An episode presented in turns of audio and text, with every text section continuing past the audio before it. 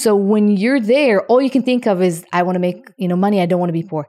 Then you make money and then you make more money. And then at some point it stops being about the money. Cause yeah, technically I don't have to. And actually some investors ask me, why do you do this? I mean, you obviously don't need to keep doing it, but you know, and I'm not comparing myself to those guys at all. They're still, you know, I'm light years away. But if you look at Steve Schwarzman, if you look at, you know, Jeff Bezos, they don't have to work either. Why do they do what they do? Because it's rewarding, because it's fulfilling, because there's nothing better than to tackle an issue and solve it and say, ah, I fixed it. Hello, everyone. Welcome to the fourth season of Ready to Scale. I'm your host, Ellie Perlman. Real estate investing is not rocket science, but it's not a fairy tale either. It's an incredible investment vehicle that builds and grows wealth. I have done it, and this is why so many of the wealthiest people in America and in the world actually invest in real estate as well. Listen in every week to learn about all the different real estate asset classes, which strategies experienced and successful investors use to live their best lives, and the processes to do it. Don't reinvent the wheel. Just listen in every week to grow your knowledge along with me and to move your finances to a place where you can live an extraordinary life. This show is sponsored by my company, Blue Lake Capital, where we help passive investors grow their wealth through large multifamily investments and funds.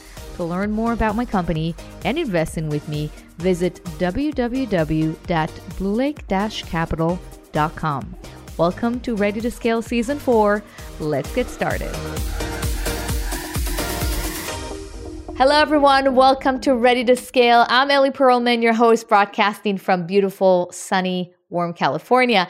Today, we're going to do something a bit different. Today, I'm going to be the guest on my show, and Jeanette Robinson, who's the director of investor relations, is going to interview me. She's going to be the host. But before we dive into that, just wanted to, if don't know me, if you haven't read about me, I want to give you a little bit of background about me. I used to be a real estate attorney in my past life, and then a property manager, and then finally an investor and you know sponsor operator. My company has owned about you know over 620 a million in assets under management, close to 3,000 units across the US. And we do that by investing with our investors. So we invest in the deals, investors are chipping in and investing with us as well. And that's what we do. We find the deals, we negotiate with the seller, we put financing, we manage the deals, and then we exit them.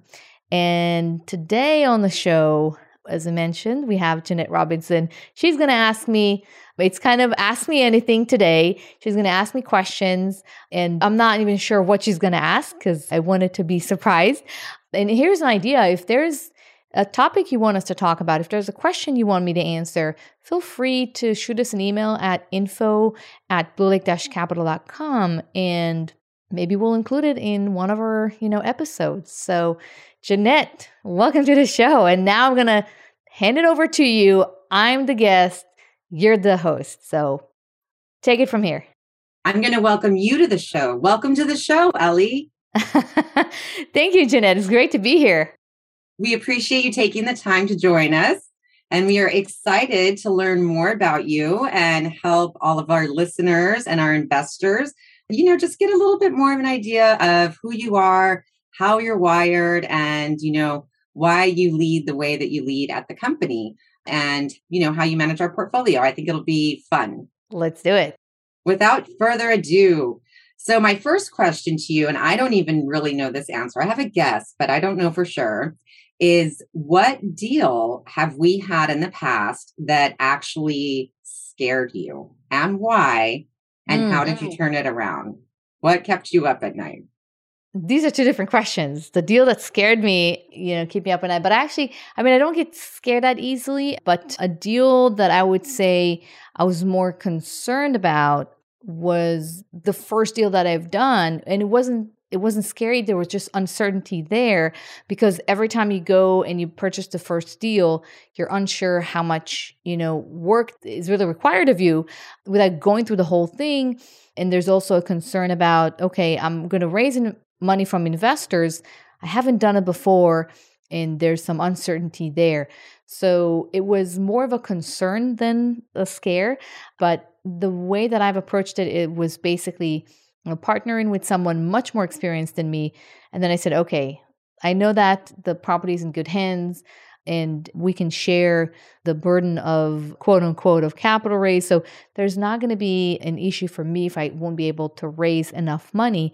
And so I think that was the most uncomfortable deal that I've done. And after that, after you do it once, twice, three times, even when you know you purchase an asset at the beginning, the onset of COVID, when nobody was buying deals, that's much more comfortable than the first deal you do. The first deal is always you don't know what you're what you don't know, and you're aware of it. So that's that's one thing. What kept me at night was actually the, our entire portfolio when again when covid just hit in march of 2020 or at least when we became aware of it, of its presence in our lives, it kept me up at night because we didn't know what to expect. And actually, nobody did because I don't think any sponsor that I know that lives today ever went through a pandemic where, you know, the tenants could actually walk away, not pay. And we didn't know, you know, are people going to escape in the middle of the night without paying? Are they going to stop paying altogether? And that kept me, uh, you know, up at night thinking what's going to happen with investors' money. Are we going to be able to pay the bills? Are we going to be able to pay investors? When we run the numbers when we buy an asset, we don't have a scenario called, you know, an epidemic or a pandemic because it's such an extreme scenario. That definitely kept me up at night, probably for three to four weeks until we saw that, okay, we we're able to handle this and actually on some assets cash flow have has increased because we were quick to act. And before the end of march we already came out with this uh, early bird you know discount. If you pay us for three two three four months in advance you're going to get a bit of a discount. And then those who lost their jobs you know those tenants it didn't impact the assets because they already paid in advance because they had the money to do it beforehand. So I remember that. I, I had yeah. the, same, the, same, sense of uncertainty and concern because I was uh, with the company, of course, back then also.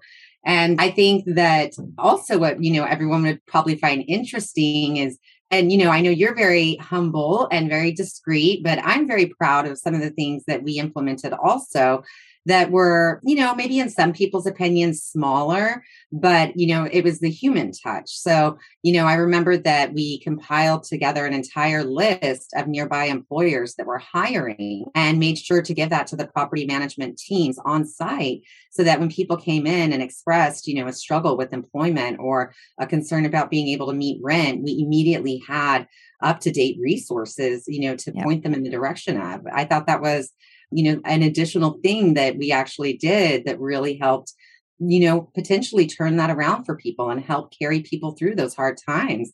And I remember, you know, I, I believe we also sent gift cards for groceries yeah. to our tenants, you know, to help just, you know, kind of minimize the impact of that, you know, what a scary and uncertain time that was. Yeah. And, and a lot of struggles people were facing, you know. So, as much as, uh, you know, I definitely think that renovation on demand worked very well. I think the early bird discount worked very well, especially in, you know, protecting our investors, you know, potentially against that.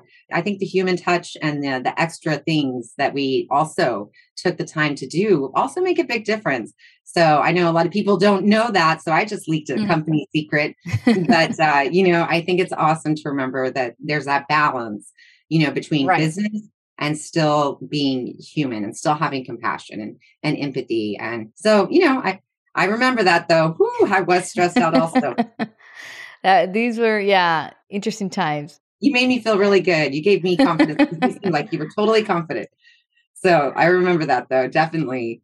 All right. Well, good. So since we are actually now into an acquisition and a disposition at the same time, we have been able to create an opportunity for a 1031 exchange for our investors, which is, you know, a tremendous tax benefit.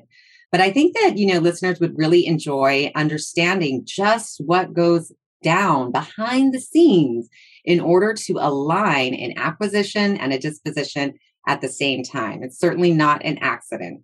So I think it'd be great if you kind of share with us how far back do you have to go to begin planning to have this actually happen at the right time for everybody? So, a lot is happening behind the scenes. Just kind of maybe to set the scene for our listeners, when you exit a deal and the moment you close, meaning the moment you get the money from the escrow company, you have 45 days to identify a new asset. You have 45 days to go to the IRS and say, hey, I found a new asset which is like kind, and I want to move my profits and my initial investment to the new assets so I can defer the capital gains tax and not pay them right now. So you have a very defined window 45 days. The IRS does not take any extensions. 45 days, and that's it. And so within 45 days, you need to identify the next asset. And we've done it before when we, shortly after signing the purchase and sale agreement, we found a new asset. And so that was a very smooth transition. But when you don't have that new asset, you need to make sure that you keep looking at deals and you identify a deal on time. And then you got to make sure that you're actually going to get the money on time so you you're able to move it to the new asset because let's say for example if the total sale proceeds and initial investment is about $20 million and you found a new deal that needs 25 or 20 whatever that is but you're closing on the new deal a week before you're closing on the exiting deal then what do you do? Because you have a week when basically you don't have 20 million in the bank account or, or held by the qualified intermediary which is basically the escrow company that is holding the money and is moving it to the new investment. So there's a timing factor here, which on one hand, you need to make sure that you don't miss that 45 day window. But on the other hand, if you find a deal that is within those 45 days, but it's too early and you need to close it before you get the money from the exiting deal, that could be an issue also. So you're trying to time it and you got to come up with plan B. Say, okay, I need to make sure that I'm liquid enough. So if I don't get the money on time, I'm not going to default on my, you know, agreement and I'm not going to lose my, you know, non-refundable deposit because I can't bring the money on time.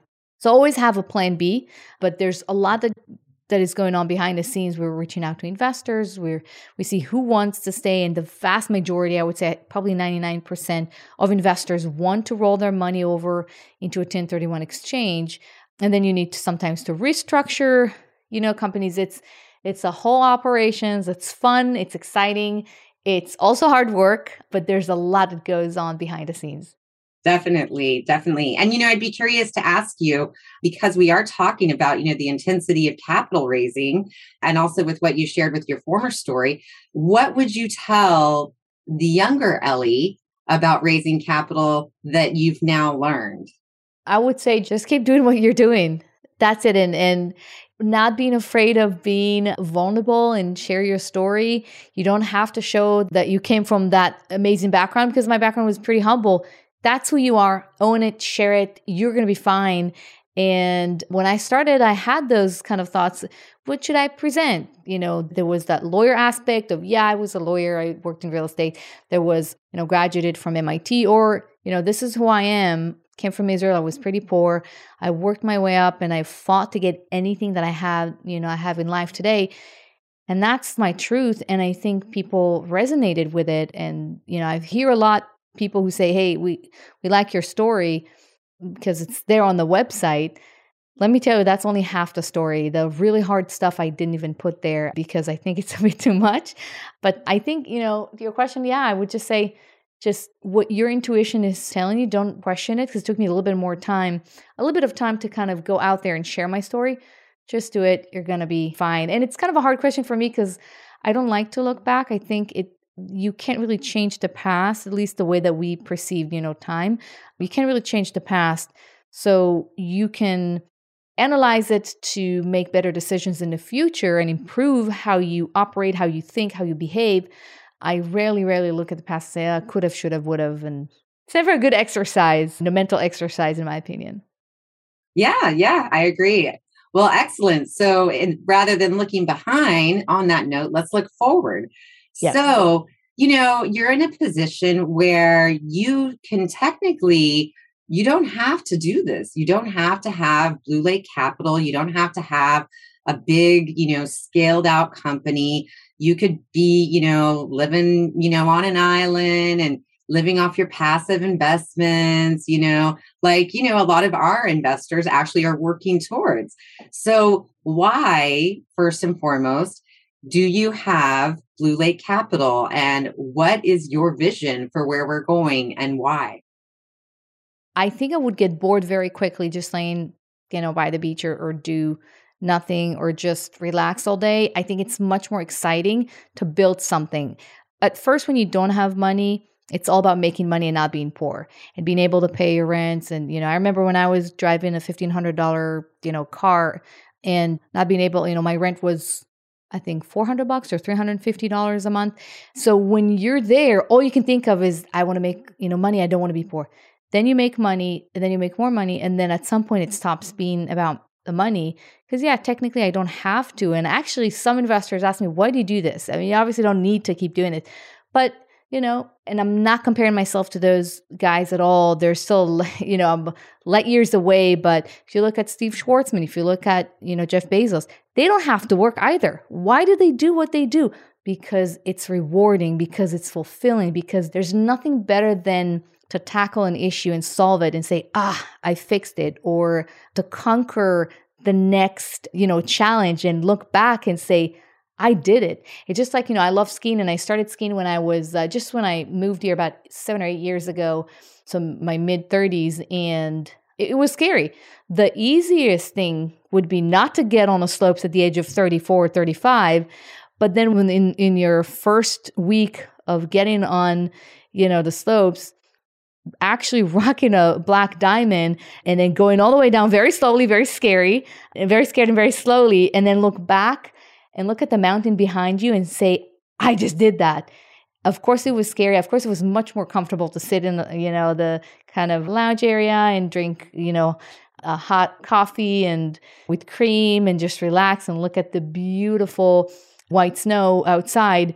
But just being out there in the cold, you know, facing my fears and going down very slowly just to make sure that I'm, you know, doing black diamonds. There's nothing more rewarding than look back at what you've done and say, wow, that was one hell of a ride and I'll do it again. Yeah, definitely. Definitely. Well, you know, I think that something else is pretty interesting. And I love your passion for that, I have to say, because it's it's very inspiring for me, you know, working with you. It's helped me also begin to really adopt the same attitude. And I, I was already plenty driven before I met you. Oh yeah. and then, you know, I meet you and we come together and it's double that. And so I know that it's very inspiring for me, but I hope that uh, investors are inspired by it too. And, you know, on that note, you and I both know that, you know, we've been approached before by institutional partners that have essentially, you know, really wanted to kind of take over deals and, you know, frankly, kind of push investors out. And you've always been really good about holding the line on that, even to the point of saying no to institutionals. And I remember the time that you told me it's a lot harder to say no to money than it is to say yes. Mm-hmm. And it was very good advice. And so, you know, will you explain what is it behind, you know, I mean, I can kind of connect the dots, but basically, why do you continue to hold that line and protect that opportunity for investors instead of partnering with institutionals and, you know, perhaps scaling out and making a really, really big company?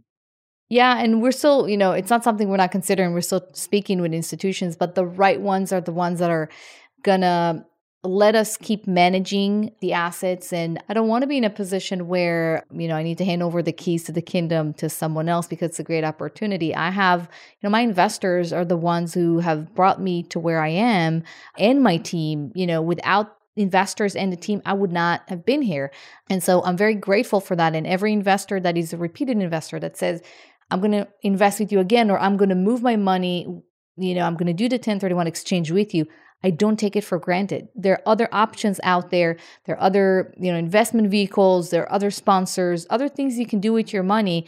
And I always remember, you know, where I came from and how, you know, the first raise is always the hardest. And then you double the raise amount and it gets a little bit easier and so on and so forth.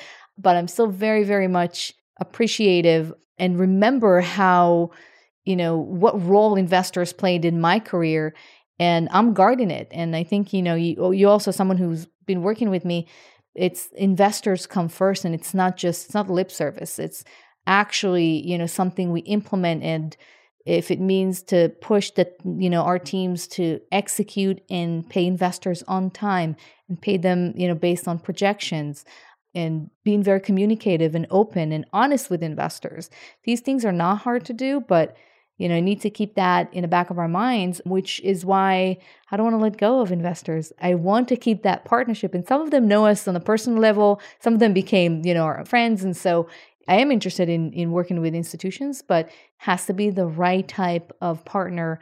You know, we could have exited or sell all of our portfolio to institutions and, and exit now and make, you know, a, a nice bonus for us. But the best thing would have been to take the property and sell it in the market. In fact, one of the deals we're exiting right now, we had, you know, an, an offer from an institution to buy it, but it was $10 million less than what I thought we could have gone in the market.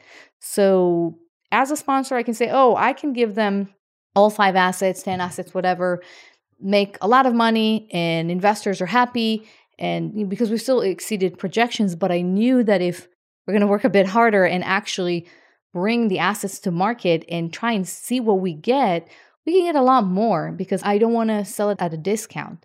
And that's what we did. It's kind of slower and harder way to exit, but it serves our investors and we have, we're serving our investors and they always come first.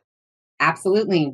All right. So I love what you're saying because I agree 100%. I feel the same way. You know, I talk to investors all day, every day, over and over again. And, you know, my loyalty obviously very much lies with, you know, the investors. And, you know, part of the reason why I love it too is because, you know, everyone, myself included, we're all trying to work towards the same type of goals and we're all trying to figure out how we can best build wealth.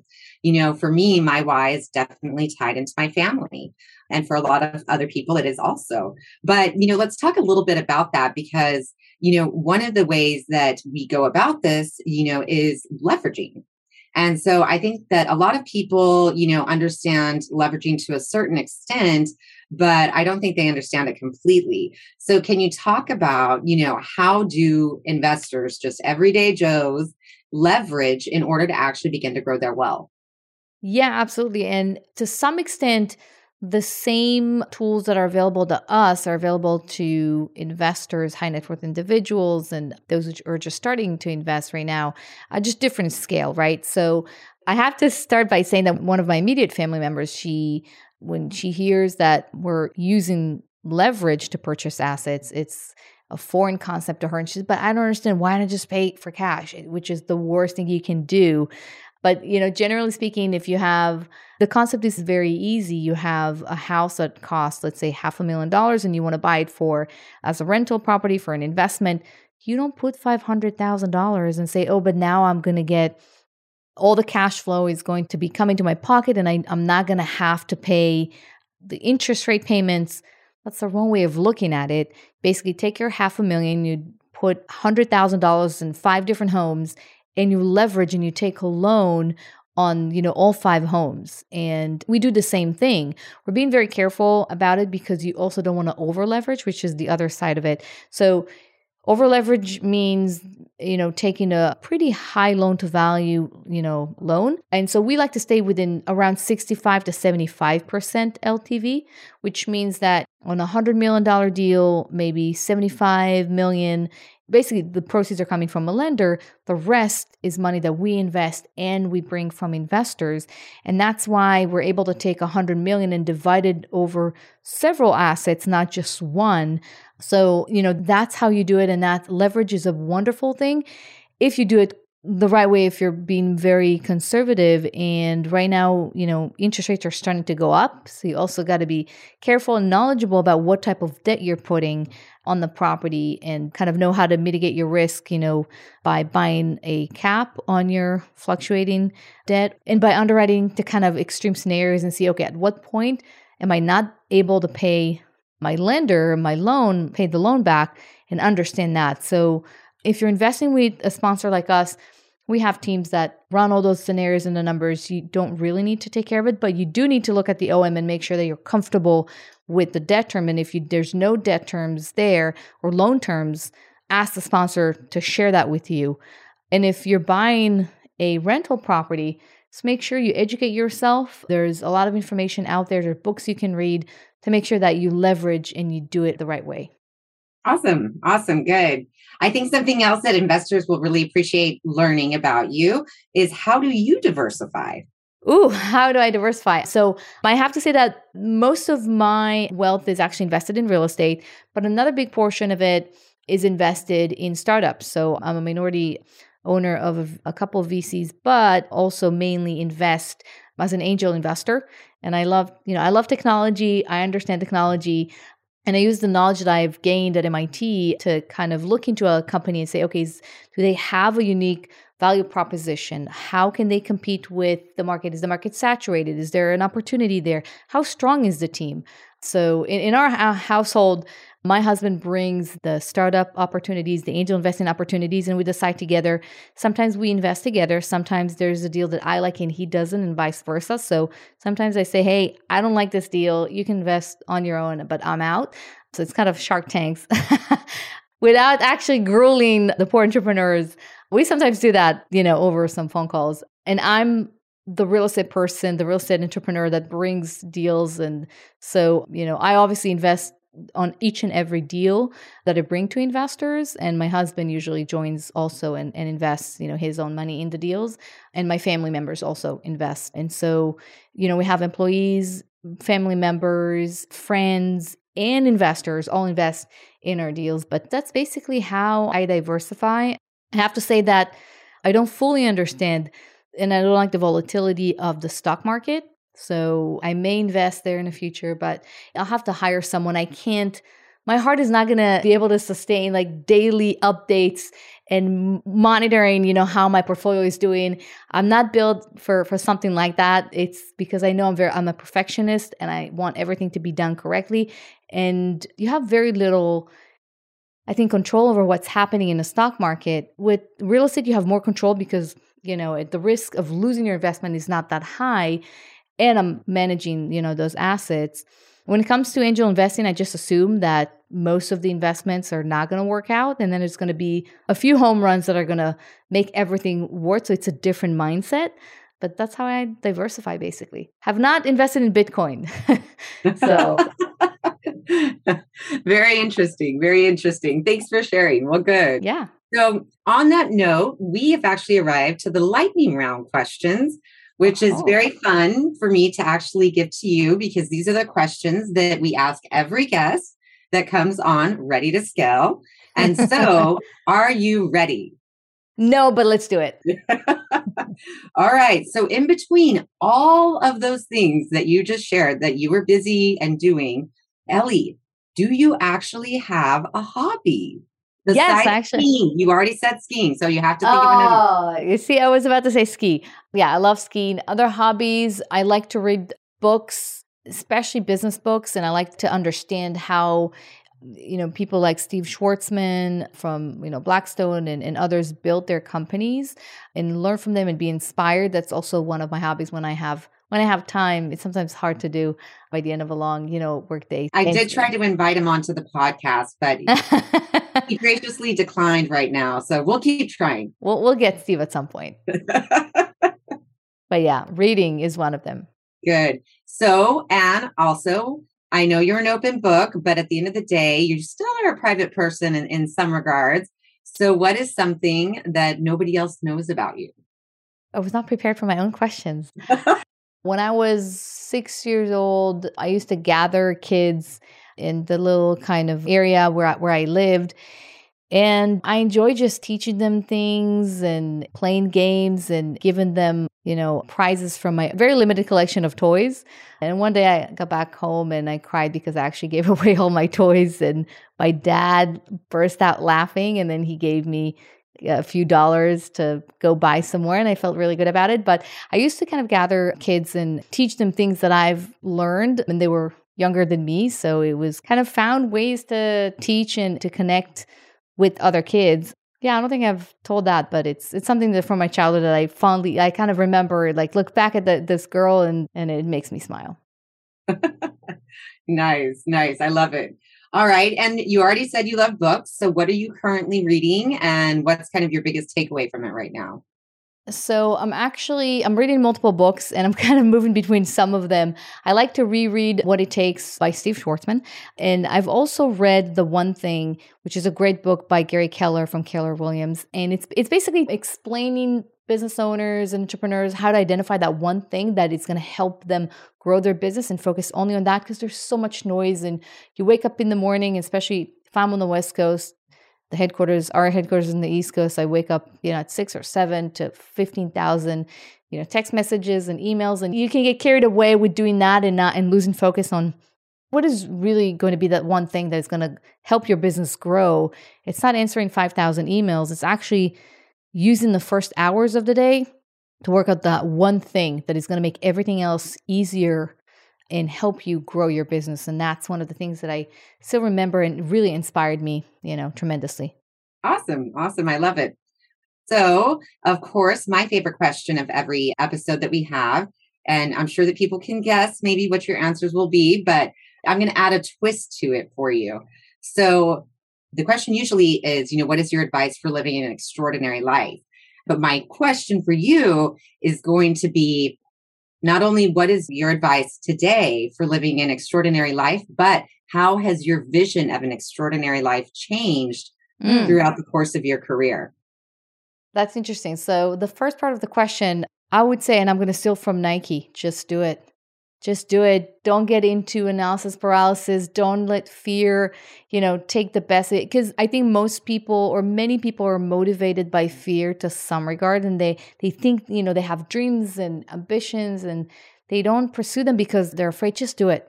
Just do it. The worst that can happen is that you're going to fail, which means you know you haven't done anything which is where you are right now. So what do you have to lose? Just go for it. Just just try it.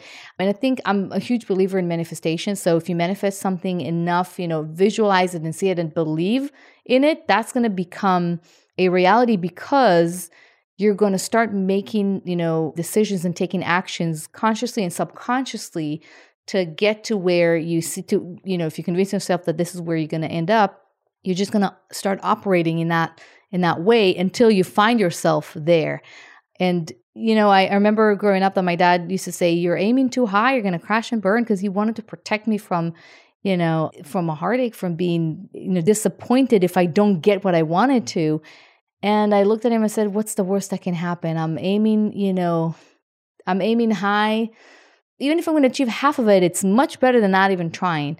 So I remember that. And, and then the second part of the question, how Extraordinary life, how did that change? I think when I just started, again, when it was just about the money, I think my definition was make a lot of money, you know, be comfortable, have a comfortable life, and that's living extraordinary life. And then when you get there, you say, wait a minute, I feel good, but it's not as an amazing feeling that I thought, you know, so that I would feel. What happened? And then you realize that there are other things like connections, friends, family, charity, helping people that all together and hobbies create that extraordinary life when you can actually be happy. And it's not a constant thing because you good, you know, life is up and down. I'm going to life. I'm going to say I'm happy 100% of the time. But it's finding that, you know, okay, you know, for instance, I need to take a walk with my husband and, and my dog because I need to recharge my batteries. I need to talk about things and let's sit by the beach and, you know, eat grapes or something like that, which, you know, we do that is what actually brings me happiness to it's the combination that's extraordinary life for me. It's to find those sweet moments to recharge you to feel good and then go back and to the grind and you know keep building a company keep growing it. Have that balance. For me that's the best thing and not be motivated by money not think about it but work hard and the money is going to keep coming because you love what you do and, and you work hard for it because just focusing on making money is not what's it can be a grind and it's not the most fun feeling and, and i've been there so for me that's extraordinary life it's just not being afraid and going after you know things but remember you know the the amount of joy that i get from my relationship, from knowing that I'm I'm helping family, I'm helping friends, it doesn't go away. Money or cars or homes, they're exciting at first and then it's just comfort. But when you have someone that is so great and is by your side and you create that fun, you know, enriching life, it's comfort, but it's also happiness and it doesn't stop. You don't get used to it like you get used to, you know, a brand new car. Very well said. Very well said. And I couldn't agree more. It's a quality life. Yeah, it makes yeah. all the difference in the world. Mm-hmm. Yeah, absolutely. Well, Ellie, thank you so much for coming on our show. Definitely enjoyed having you, and it was very fun to actually switch sides here. As you mentioned to our listeners and our investors, if you the Ask Ellie Anything episodes, please feel free to send us an email at info at bluelake-capital.com. All right. Thank you, Janet, for hosting me on the show. It was really fun. Thank you. Thank you.